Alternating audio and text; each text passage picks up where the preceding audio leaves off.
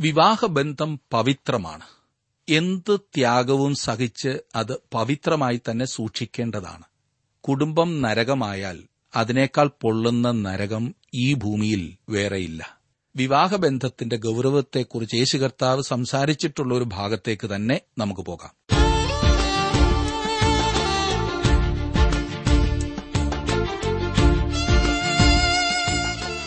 T W ആറിന്റെ വേദപഠന class ആരംഭിക്കുകയാണ്. ജീവസന്ദേശം. ഇന്നത്തെ നമ്മുടെ പാഠഭാഗം മർക്കോസ് എഴുതിയ സുവിശേഷം പത്താം അധ്യായമാണ്. പ്രാർത്ഥനയോടെ നമുക്ക് ശ്രവിക്കാം. സഹോദരൻ ജോർജ് ഫിലിപ്പ് പഠനം ആരംഭിക്കുന്നു.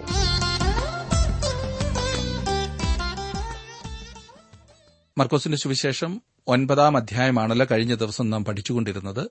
ഇന്ന് പ്രധാനമായി നാം പത്താം അധ്യായത്തിലേക്ക് പ്രവേശിച്ച് പഠിക്കുവാൻ പോകുകയാണ് അതിനു മുൻപ് ഒൻപതാം അധ്യായത്തിന്റെ ഒടുവിലത്തെ ചില വാക്യങ്ങൾ നാം വിട്ടുപോയിരുന്നല്ലോ. അതുകൂടി ഞാൻ നിങ്ങളുടെ ശ്രദ്ധയ്ക്കായി വായിക്കുകയും വിവരിക്കുകയും ചെയ്യട്ടെ.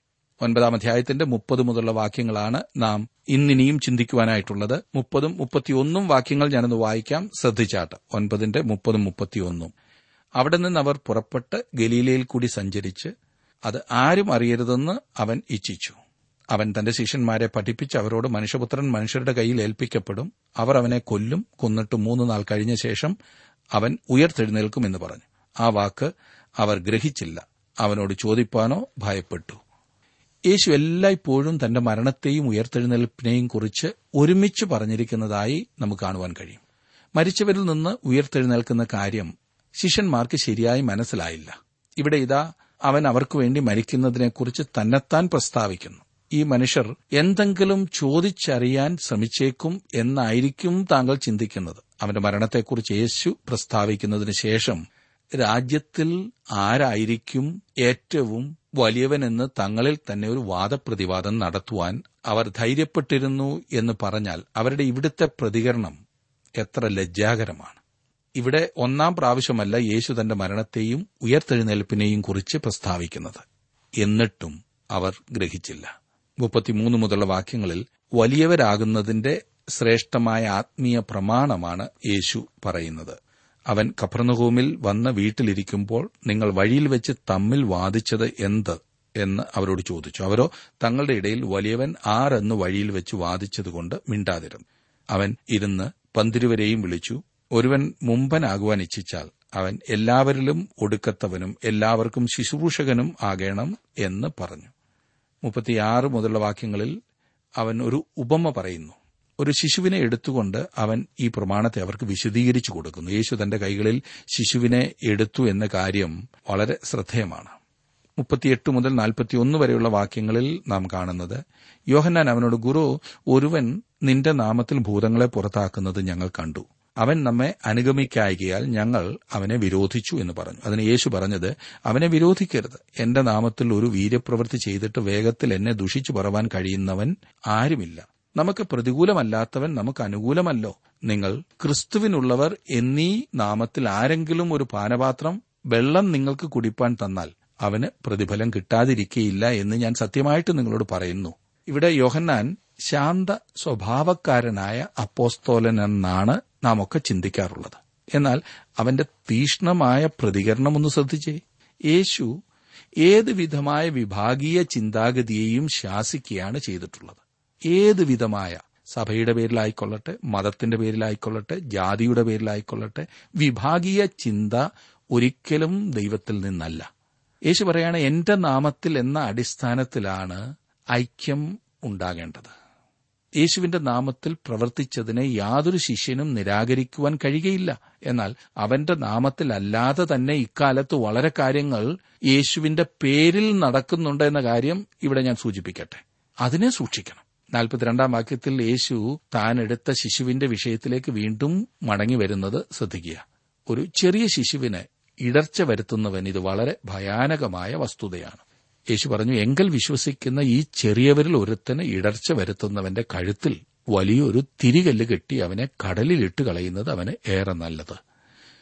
യേശു വീണ്ടും പറഞ്ഞു നാൽപ്പത്തിമൂന്ന് നാൽപ്പത്തിനാലും വാക്യങ്ങളിൽ നിന്റെ കൈ നിനക്കിടർച്ച വരുത്തിയാൽ അതിനെ വെട്ടിക്കള. ഊനനായി ജീവനിൽ കടക്കുന്നത് രണ്ട് കൈയുള്ളവനായി കെടാത്ത തീയായ നരകത്തിൽ പോകുന്നതിനേക്കാൾ നിനക്ക് നല്ലത്. ഇവിടെ ആരാണ് നരകത്തെക്കുറിച്ച് പറയുന്നത് എന്ന് താങ്കൾക്കറിയാമോ? യേശു സൗമ്യനായ വ്യക്തിയാണെന്ന് പറയുന്ന അനേകരെ ഇന്ന് കാണുവാൻ കഴിയും. സുഹൃത്തെ അവൻ മാത്രമാണ് നരകത്തെക്കുറിച്ച് പറഞ്ഞിരിക്കുന്നത്. പൗലോസ് ഒരിക്കലും അതിനെക്കുറിച്ച് ഈ പറഞ്ഞതുപോലെ പറഞ്ഞിട്ടില്ല. അവൻ അതിനെക്കുറിച്ച് പറഞ്ഞിരിക്കുന്നതിനാൽ അതായത് യേശു പറഞ്ഞിരിക്കുന്നതിനാൽ അവൻ പറയുന്നത് ശ്രദ്ധിക്കുന്നതായിരിക്കും നമുക്ക് നല്ലത്. നരകമെന്ന ഒരു സ്ഥലമുണ്ടെന്ന് അവൻ പറഞ്ഞിരിക്കുന്നു. അതൊരു സ്ഥലമാണെന്ന് എനിക്കുറപ്പുണ്ട്. അത് അവൻ വിവരിച്ചിരിക്കുന്നത് പോലുള്ള സ്ഥലം തന്നെയായിരിക്കും. യേശു കയ്യേയും കാലിനെയും കണ്ണിനെയും കുറിച്ച് പറയുന്നു. നാൽപ്പത്തി അഞ്ച് മുതലുള്ള വാക്യങ്ങളിൽ പാപത്തിലേക്ക് നമ്മെ നയിക്കുന്ന കണ്ണിനെക്കുറിച്ച് പറയുന്നു. വൃക്ഷഫലം തിന്മാൻ നല്ലതും കാണാൻ ഭംഗിയുള്ളതും എന്ന് ഹൗവ കണ്ട കാര്യം ഓർക്കുന്നുണ്ടല്ലോ? കണ്ണ് പാപത്തിലേക്ക് നയിക്കാവുന്നതാണ്. നാൽപ്പത്തി ഒൻപതും അൻപതും വാക്യങ്ങൾ കൂടി ഞാൻ വായിക്കാം. എല്ലാവനും തീ കൊണ്ട് ഉപ്പിടും. ഉപ്പ് നല്ലത് തന്നെ. ഉപ്പ് കാരമില്ലാതെ പോയാലോ? എന്തൊന്നിനാൽ അതിന് രസം വരുത്തും. നിങ്ങളിൽ തന്നെ ഉപ്പുള്ളവരും അന്യോന്യം സമാധാനമുള്ളവരും ആയിരിപ്പിൻ. ഇവ വിചിത്രമായ പ്രസ്താവനകളാണ്. തീയും ഉപ്പും രണ്ടും ശുദ്ധി വരുത്തുന്നതാണെന്നാണ് ഇവിടുത്തെ ചിന്ത. അശുദ്ധിയെ ചുട്ടുകരിച്ചുകൊണ്ട് തീ ശുദ്ധീകരിക്കുന്നു. ഉപ്പാകട്ടെ തുളച്ചു കടന്ന് അശുദ്ധിയെയും അഴിമതിയെയും നശിപ്പിക്കുന്നു.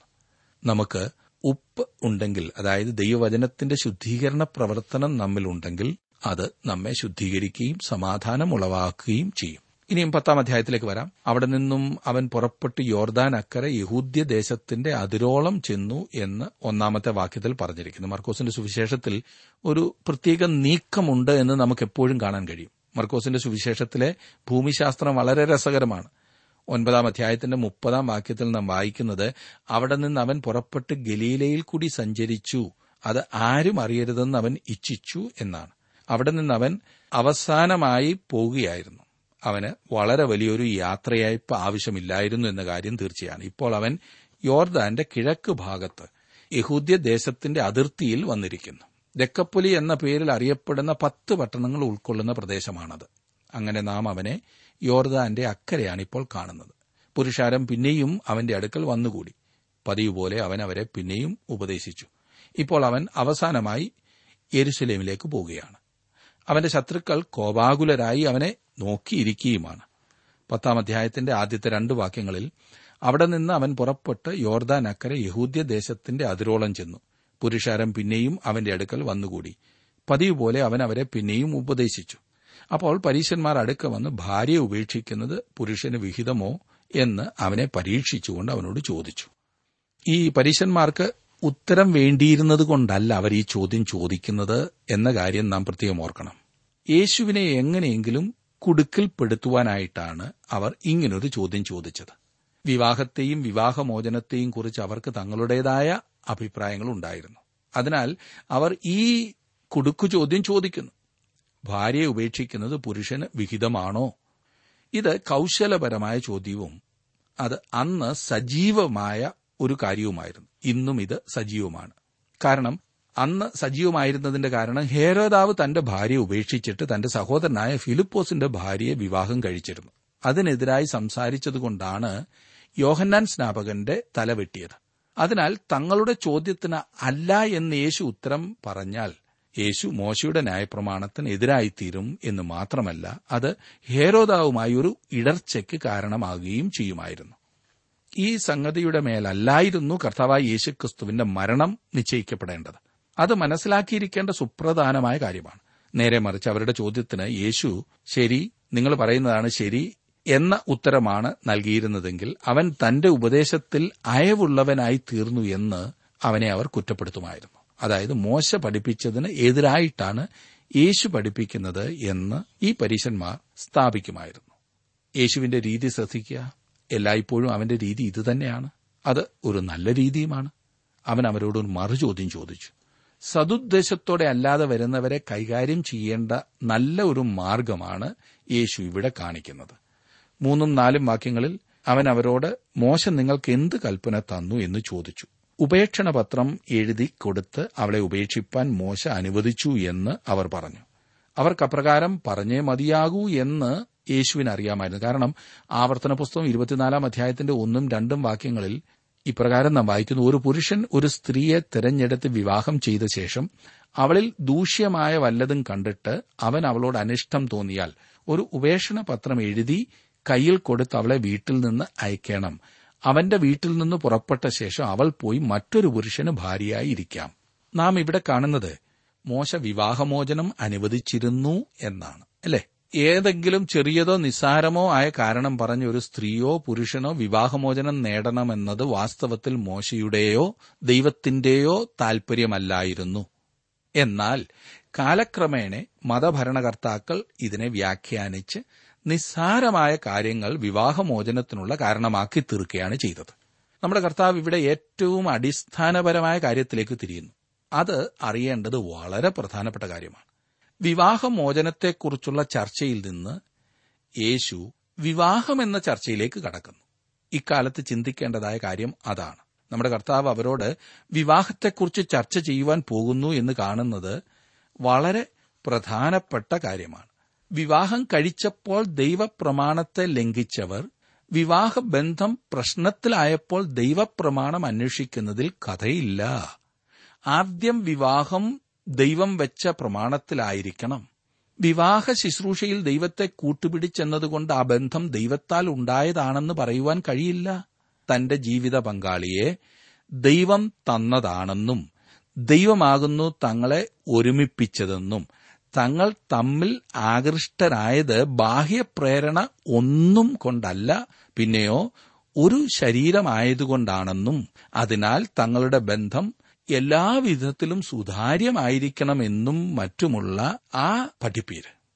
അതുകൊണ്ട് മറ്റു ബന്ധങ്ങളോ താൽപര്യങ്ങളോ ഈ ബന്ധത്തിനിടയിൽ വരുവാൻ പാടില്ല എന്ന് ഉറപ്പാക്കിയിട്ട് വേണം വിവാഹം കഴിക്കുവാൻ. ദൈവം വിവാഹമോചനം അനുവദിക്കുവാനുണ്ടായ കാരണം ഇവിടെ യേശു വിശദീകരിക്കുകയാണ്. പാപം നിമിത്തമാണ് ദൈവം മോശയുടെ ന്യായപ്രമാണ വ്യവസ്ഥയിൽ വിവാഹമോചനം അനുവദിച്ചു കൊടുത്തിരുന്നത് എന്നത്രേ. കർത്താവ് പറയുന്നത്. അഞ്ചു മുതലുള്ള വാക്യങ്ങളിൽ യേശു അവരോട് നിങ്ങളുടെ ഹൃദയ കാഠിന്യം നിമിത്തമത്രേ അവൻ നിങ്ങൾക്ക് ഈ കൽപ്പന എഴുതി തന്നത്. സൃഷ്ടിയുടെ ആരംഭത്തിങ്കിലോ ദൈവം അവരെ ആണും പെണ്ണുമായി ഉണ്ടാക്കി. അതുകൊണ്ട് മനുഷ്യൻ അപ്പനെയും അമ്മയെയും വിട്ട് ഭാര്യയോട് പറ്റിച്ചേരും. ഇരുവരും ഒരു ദേഹമായി തീരും അങ്ങനെ അവർ പിന്നെ രണ്ടല്ല ഒരു ദേഹമത്രേ. ആകയാൽ ദൈവം യോജിപ്പിച്ചതിനെ മനുഷ്യൻ വേർപിരിക്കരുത് എന്ന് ഉത്തരം പറഞ്ഞു. ലോകത്തിൽ പാപം പ്രവേശിക്കുന്നതിനു മുൻപ് സൃഷ്ടിപ്പിൽ ദൈവത്തിനുണ്ടായിരുന്ന ഉദ്ദേശത്തിലേക്ക് യേശു അവരുടെ ശ്രദ്ധയെ കൊണ്ടുപോകുകയാണ് സൃഷ്ടിപ്പിന്റെ സമയം വിവാഹമോചനം ദൈവത്തിന്റെ പദ്ധതിയിലും പരിപാടിയിലും ഉൾപ്പെട്ടിരുന്നില്ല. മനുഷ്യനു വേണ്ടി ഉത്തമമായതൊന്ന് അവൻ ചിന്തിച്ചിരുന്നു. അതുപോലെ തന്നെ കൊലപാതകം ദൈവത്തിന്റെ പരിപാടിയിലില്ലായിരുന്നു. എന്നാൽ കൊലപാതകർക്ക് ക്ഷമ കൊടുത്തതായി നാം കാണുന്നുണ്ട്. വിവാഹമോചനം ഒരു പാപമാണ്. വിവാഹ സമയത്ത് ചെയ്ത സത്യങ്ങളിൽ നിന്നും പിന്മാറി അത് കള്ളം പോലെ പ്രവർത്തിക്കുന്ന പാപം.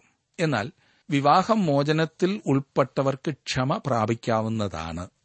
ഞാൻ വീണ്ടും പറയട്ടെ വിവാഹമോചനത്താൽ വേർപെട്ടു എങ്കിൽ തന്നെയും ദൈവത്തിന്റെ ക്ഷമ പ്രാപിക്കാവുന്നതാണ്. പലപ്പോഴും നാം അവരെ ക്ഷമിക്കപ്പെടാത്ത പാപം ചെയ്തവരെ പോലെയാണ് കാണുന്നത്. നാം എല്ലാവരും കൃപയാൽ രക്ഷിക്കപ്പെട്ട പാപികളാണ്. ഈ പറഞ്ഞവരുടെ പാപം വിവാഹമോചനം എന്നുള്ളതാണ്. അതായത് കള്ളം പറഞ്ഞ് സത്യസന്ധമല്ലായിരുന്ന ഒരവസ്ഥ.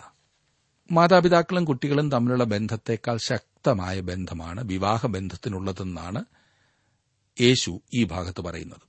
അവിശ്വസ്തത കാരണം വിവാഹബന്ധത്തിന് ഉലച്ചിൽ തട്ടിയേക്കാം. വിവാഹം ദൈവം പ്രവർത്തിക്കുന്ന ഒന്നാണെന്നാണ് യേശു ഇവിടെ ചൂണ്ടിക്കാണിക്കുന്നത്.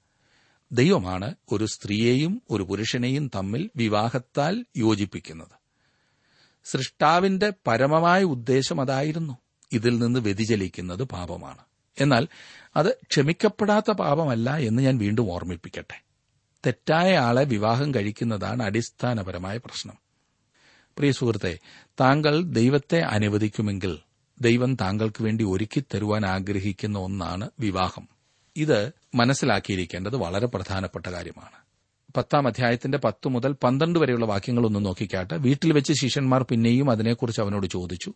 അവൻ അവരോട് ഭാര്യയെ ഉപേക്ഷിച്ച് മറ്റൊരുത്തെ വിവാഹം കഴിക്കുന്നവൻ അവൾക്ക് വിരോധമായി വ്യഭിചാരം ചെയ്യുന്നു.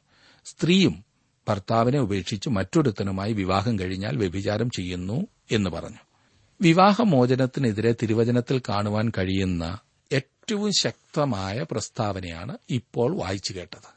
ഇത് എപ്രകാരമാണ് വ്യാഖ്യാനിക്കേണ്ടത്? ഒരു ശരിയായ നിഗമനത്തിൽ എത്തിച്ചേരുന്നതിനു മുമ്പ് വിവാഹമോചനത്തെക്കുറിച്ച് പറയുന്ന എല്ലാ തിരുവചന ഭാഗങ്ങളും ഒരുമിച്ച് പരിഗണിക്കേണ്ടത് ആവശ്യമാണ്. ഇതിനോട് സമമായ വിശുദ്ധമത്തായുടെ സുവിശേഷ ഭാഗത്ത് ദുർനടപ്പ് അതായത് പരസംഗം വിവാഹമോചനത്തിനുള്ള ഒരു കാരണമായി പറഞ്ഞിട്ടുണ്ട്. മർക്കോസ് എന്തുകൊണ്ടാണ് ആ കാര്യം വിട്ടുകളഞ്ഞിരിക്കുന്നത്? മർക്കോസ് മോശയുടെ ന്യായപ്രമാണം അറിഞ്ഞുകൂടാത്ത റോമാക്കാർക്ക് വേണ്ടിയാണ് തന്റെ സുവിശേഷം എഴുതിയത്. എന്നാൽ വിശുദ്ധ മത്തായി ആകട്ടെ വിവാഹമോചനത്തെക്കുറിച്ചുള്ള ന്യായപ്രമാണം പ്രാപിക്കുകയും അറിയുകയും ചെയ്യുന്ന ഇസ്രായേൽ ജനത്തിനു വേണ്ടിയാണ് എഴുതിയത്.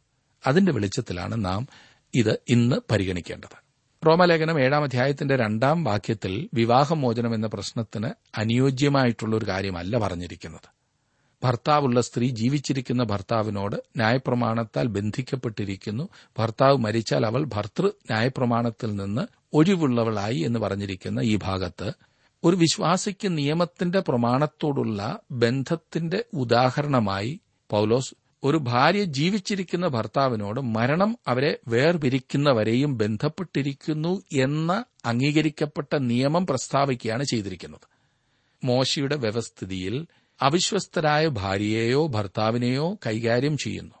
ആവർത്തന പുസ്തകം ഇരുപത്തിരണ്ടാം അധ്യായത്തിന്റെ ഇരുപത്തിരണ്ട് മുതൽ ഇരുപത്തിനാല് വരെയുള്ള വാക്യങ്ങൾ അനുസരിച്ച് അവരെ കല്ലെറിഞ്ഞ് കൊന്നു കളയുമായിരുന്നു ഇന്ന് അപ്രകാരം ചെയ്യുന്നില്ല. ഇക്കാലത്ത് അപ്രകാരം ചെയ്തിരുന്നുവെങ്കിൽ മറികടക്കുവാൻ കഴിയാത്ത അനേക കൽക്കൂമ്പാരങ്ങൾ നാട്ടിലെമ്പാടും അവിടെവിടെയായി കാണുവാൻ കഴിയുമായിരുന്നു എന്നത്ര ഞാനങ്ങ് ചിന്തിക്കുന്നത്. മോശയുടെ ന്യായപ്രമാണപ്രകാരം വ്യഭിചാരക്കുറ്റം ചെയ്ത ഒരു ഭാര്യയോ ഭർത്താവോ മരിച്ചുപോയതുപോലെയാണ്. തിരുവചനത്തിൽ വിവാഹമോചനത്തിന് അടിസ്ഥാനമായി പറഞ്ഞിരിക്കുന്ന ഒരു കാര്യം അവിശ്വസ്തതയാണ്. അതായത് പരസംഗം. നിരപരാധിയായ വ്യക്തിക്ക് വീണ്ടും വിവാഹം കഴിക്കാമെന്ന് ക്രിസ്തുവിന്റെ വാക്കുകളിൽ നിന്ന് നമുക്ക് കാണുവാൻ കഴിയും. വിവാഹമോചനത്തിന്റെ ചർച്ചയും ശിശുക്കളെ അനുഗ്രഹിക്കുന്നതും മത്തായും മർക്കോസും ഒരുമിച്ചാണ് പറഞ്ഞിരിക്കുന്നത്. ദൈവത്തിന്റെ ആത്മാവ് ഇവിടെ പ്രത്യേകം എന്തോ പറയുവാൻ ആഗ്രഹിക്കുന്നു എന്നാണ് ഞാൻ ചിന്തിക്കുന്നത്. വിവാഹബന്ധത്തിൽ ഉൽപ്പാദിതരാകുന്ന കുട്ടികൾ അവർ നിരപരാധികളാണ്. വിവാഹമോചനത്തിൽ ചെറിയ കുട്ടികൾ കഷ്ടപ്പെടുവാനിടയാകുന്നു എന്നതിനാൽ വിവാഹമോചനം കൂടുതൽ ദോഷമായി തീരുന്നു പതിമൂന്ന് മുതൽ പതിനാറ് വരെയുള്ള വാക്യങ്ങളിൽ ഈ കുഞ്ഞുങ്ങളെക്കുറിച്ച് പറഞ്ഞിരിക്കുന്നത് അവൻ തൊടേണ്ടതിന് ചിലർ ശിശുക്കളെ അവന്റെ അടുക്കൽ കൊണ്ടുവന്നു. ശിഷ്യന്മാരോ അവരെ ശാസിച്ചു. യേശു അത് കണ്ടാരെ മുഷിഞ്ഞവരോട് ശിശുക്കളെ എന്റെ അടുക്കൽ വരുവാൻ വിടുവീൻ അവരെ തടുക്കരുത്. ദൈവരാജ്യം ഇങ്ങനെയുള്ളവരുടേതല്ലോ. ദൈവരാജ്യത്തെ ശിശു എന്ന പോലെ കൈക്കൊള്ളാത്തവൻ ആരും ഒരു നാളും അതിൽ കടക്കയില്ല എന്ന് ഞാൻ സത്യമായിട്ട് നിങ്ങളോട് പറയുന്നു എന്ന് പറഞ്ഞു. അവൻ അവരെ അണച്ച് അവരുടെ മേൽ കൈവച്ച് അവരെ അനുഗ്രഹിച്ചു. യേശുവെങ്കിലേക്ക് കടന്നു വരുവാൻ ശിശുക്കൾ മുതിർന്നവരായി തീരേണ്ട ആവശ്യമില്ല. കൊച്ചുകുഞ്ഞുങ്ങൾ വളർന്ന് വലുതായി തീരുമ്പോൾ അവർ ക്രിസ്തുവിനു വേണ്ടി തീരുമാനമെടുക്കട്ടെ എന്ന് പലരും കാത്തിരിക്കാറുണ്ട്. മുതിർന്നവർ ശിശുക്കളായി തീരണമെന്നാണ് യേശുവിന്റെ ആഗ്രഹം. ഇന്ന് നാം വളർച്ചയെക്കുറിച്ചും പുരോഗമനത്തെക്കുറിച്ചും മുന്നേറ്റത്തെക്കുറിച്ചുമൊക്കെ വളരെയധികം കേൾക്കാറുണ്ട്. താങ്കൾ ഒരു ദൈവ പൈതലായ ശേഷം അത് മനോഹരമായ കാര്യമത്രേ. എന്നാൽ വാസ്തവത്തിൽ നമ്മിൽ പലരും തെറ്റായ വഴിയിലാണ് പോയിക്കൊണ്ടിരിക്കുന്നത്. നാം നമ്മുടെ കൗശലവും നമ്മുടെ ലോകപരിജ്ഞാനവും ഒത്തിരി അറിവുണ്ടെന്ന ചിന്താഗതിയും എല്ലാം ഉപേക്ഷിച്ചിട്ട് ഒരു ശിശുവിന്റെ ലാളിത്യത്തോടെ ഒരു ശിശുവിന്റെ ചിന്താഗതിയിലേക്ക് മടങ്ങി വരേണ്ടത് ആവശ്യമാണ്. ഒരു ശിശുവിനെ പോലെ ലളിതമായി ശിശുവിനെ പോലെയുള്ള വിശ്വാസത്തോടെ യേശുക്രിസ്തുവിൽ ആശ്രയിക്കണം. നമ്മുടെ കർത്താവ് കുഞ്ഞുങ്ങളെ തന്റെ കരങ്ങളിൽ എടുക്കുകയും കരങ്ങൾ അവരുടെ മേൽ വെക്കുകയും അവരെ അനുഗ്രഹിക്കുകയും ചെയ്തു എന്നാണ് നാം ഈ ഭാഗത്ത് കണ്ടത്. ഇനിയും പതിനേഴും പതിനെട്ടും വാക്യങ്ങളിൽ നാം വായിക്കുന്നത് അവൻ പുറപ്പെട്ട് യാത്ര ചെയ്യുമ്പോൾ ഒരുവൻ ഓടി വന്ന് അവന്റെ മുമ്പിൽ മുട്ടുകുത്തി. നല്ല ഗുരു നിത്യജീവനെ അവകാശമാക്കുവാൻ ഞാൻ എന്ത് ചെയ്യണം എന്ന് അവനോട് ചോദിച്ചു. അതിന് യേശു എന്നെ നല്ലവൻ എന്ന് പറയുന്നത് എന്ത്? ദൈവം ഒരുവനല്ലാതെ നല്ലവൻ ആരുമില്ല. ഭൗതിക സമൃദ്ധി മാത്രം ലക്ഷ്യം വെച്ചുകൊണ്ട് മനുഷ്യർ മരണപ്പാച്ചിൽ നടത്തുന്ന ഈ കാലത്ത് ധനവാനായ ഈ ന്യായശാസ്ത്രിയുടെ ഈ സംഭവം ധനത്തെക്കുറിച്ച് നമ്മുടെ കർത്താവിന്റെ ഉപദേശം വളരെ അനുയോജ്യമായി നൽകുവാൻ സഹായിക്കുന്നതാണ്. ന്യായശാസ്ത്രി ഒരു യുവാവായിരുന്നു എന്ന് മത്തായുടെ സുവിശേഷത്തിൽ പറഞ്ഞിട്ടുണ്ട്.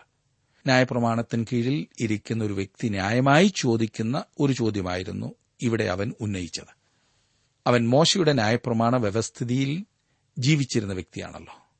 നിത്യജീവൻ അവകാശമാക്കുവാൻ ഞാൻ എന്ത് ചെയ്യണമെന്ന് അവൻ ചോദിക്കുന്നു. ആ യുവാവിന് ചിന്തിപ്പാനായി ഒരു അവസരം ഉണ്ടാക്കി കൊടുക്കുകയാണ് യേശു ചെയ്തത്. അവൻ എന്തുകൊണ്ടാണ് യേശുവിനെ നല്ലവൻ എന്ന് വിളിച്ചത്? ഒരാളെ നല്ലവനായിട്ടുള്ളൂ അത് ദൈവമാണ് എന്ന് യേശു പറയുന്നു. അവൻ യേശുവിനെ നല്ലവനെന്ന് വിളിക്കുന്നുവെങ്കിൽ അപ്പോൾ യേശു ദൈവമാണ് എന്ന് സ്ഥാപിക്കുകയാണ്. പത്ത് കൽപ്പനകളുടെ രണ്ടാമത്തെ ഭാഗത്തുള്ള കൽപ്പനകളെല്ലാം യേശു ഈ യുവാവിനോട് ചെയ്യുവാൻ പറയുന്നു. പത്തൊൻപതും ഇരുപതും വാക്യങ്ങളിൽ നാം അതാണ് വായിക്കുന്നത്. പത്ത് കൽപ്പനകളിലെ ആദ്യ ഭാഗം മനുഷ്യന് ദൈവത്തോടുള്ള ബന്ധത്തെ സംബന്ധിച്ചുള്ളതാണ്. രണ്ടാമത്തെ ഭാഗമാകട്ടെ മനുഷ്യന് മനുഷ്യനോടുള്ള ബന്ധത്തെ സംബന്ധിക്കുന്നതാണ്. നമ്മുടെ കർത്താവ് മനുഷ്യന് ദൈവത്തോടുള്ള ബന്ധത്തെക്കുറിച്ച് പറഞ്ഞില്ല. പിന്നെയോ മനുഷ്യന് മനുഷ്യനോടുള്ള ബന്ധത്തെക്കുറിച്ചാണ് പറയുന്നത്. രണ്ടാമത്തെ ഭാഗത്ത് പറഞ്ഞിരിക്കുന്ന വ്യവസ്ഥകൾ നിവർത്തിക്കുവാൻ ഈ മനുഷ്യന് കഴിഞ്ഞു എന്നവൻ വളരെ ധൈര്യത്തോട് പറയുന്നു. അവൻ അവയെല്ലാം പാലിച്ചിരിക്കുന്നു എന്ന് പറഞ്ഞു.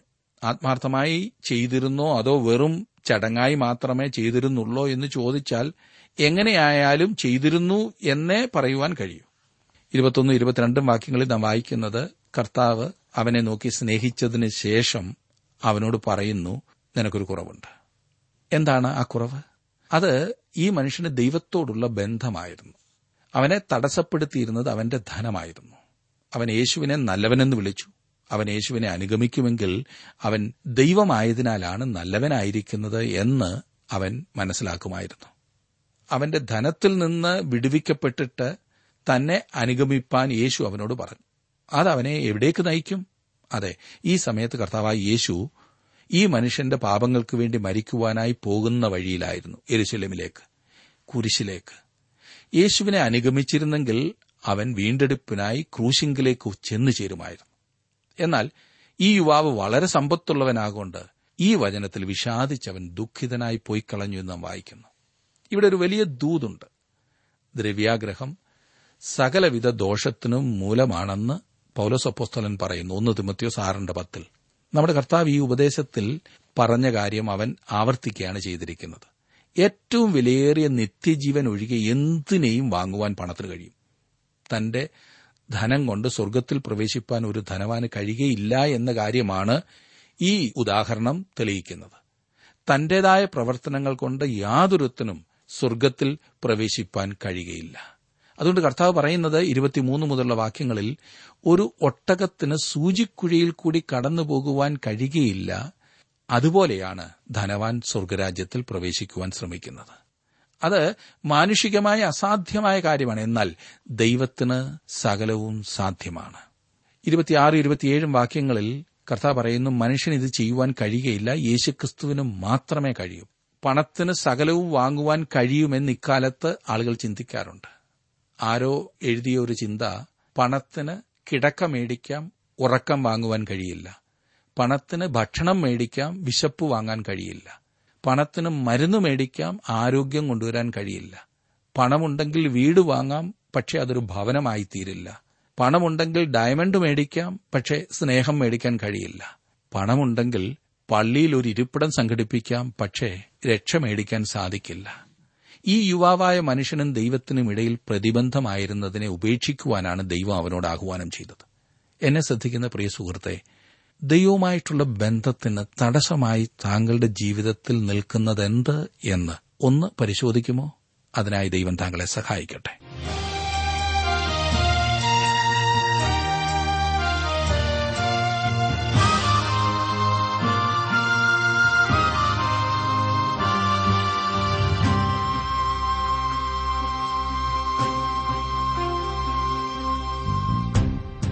ഇന്നത്തെ ജീവസന്ദേശ പഠന ക്ലാസ്സിലൂടെ ഞങ്ങളെ ശ്രദ്ധിച്ച എല്ലാ പ്രിയ ശ്രോതാക്കളോടുമുള്ള നന്ദിയെ അറിയിക്കട്ടെ.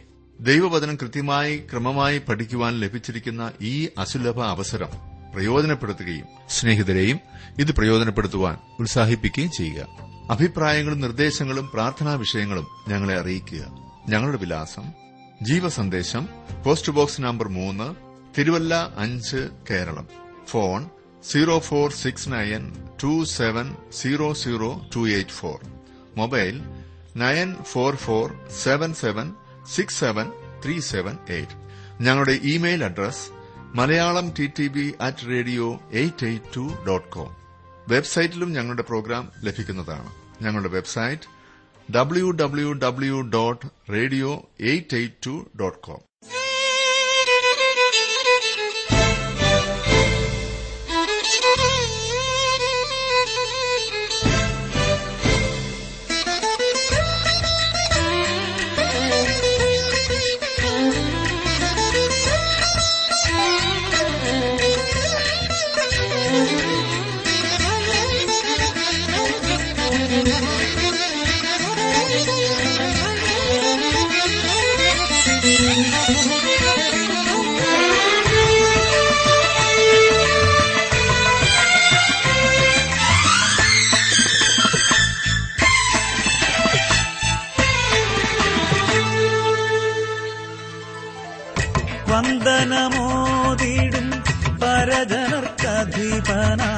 വല്ലഭനു സ്തുതി പാടിയിടുക.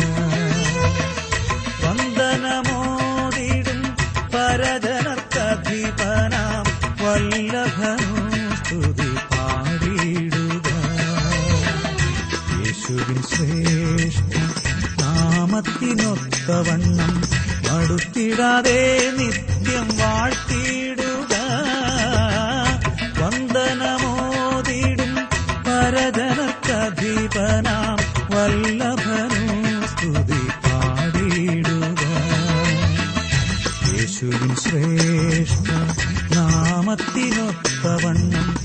മടുത്തിടാതെ നിത്യം വാഴ്ത്തിയിടുക.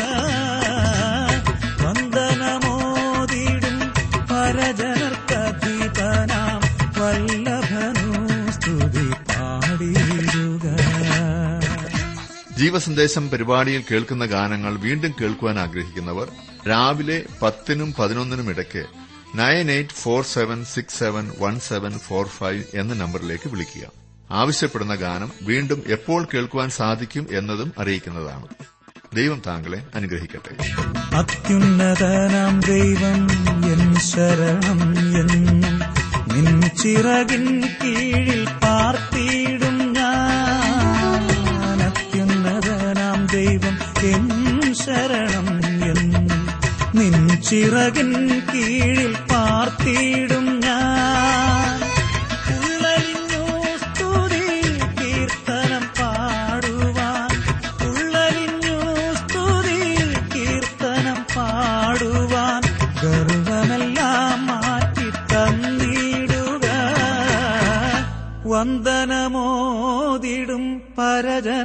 പരജനർക്കധിപനാം വല്ലഭനു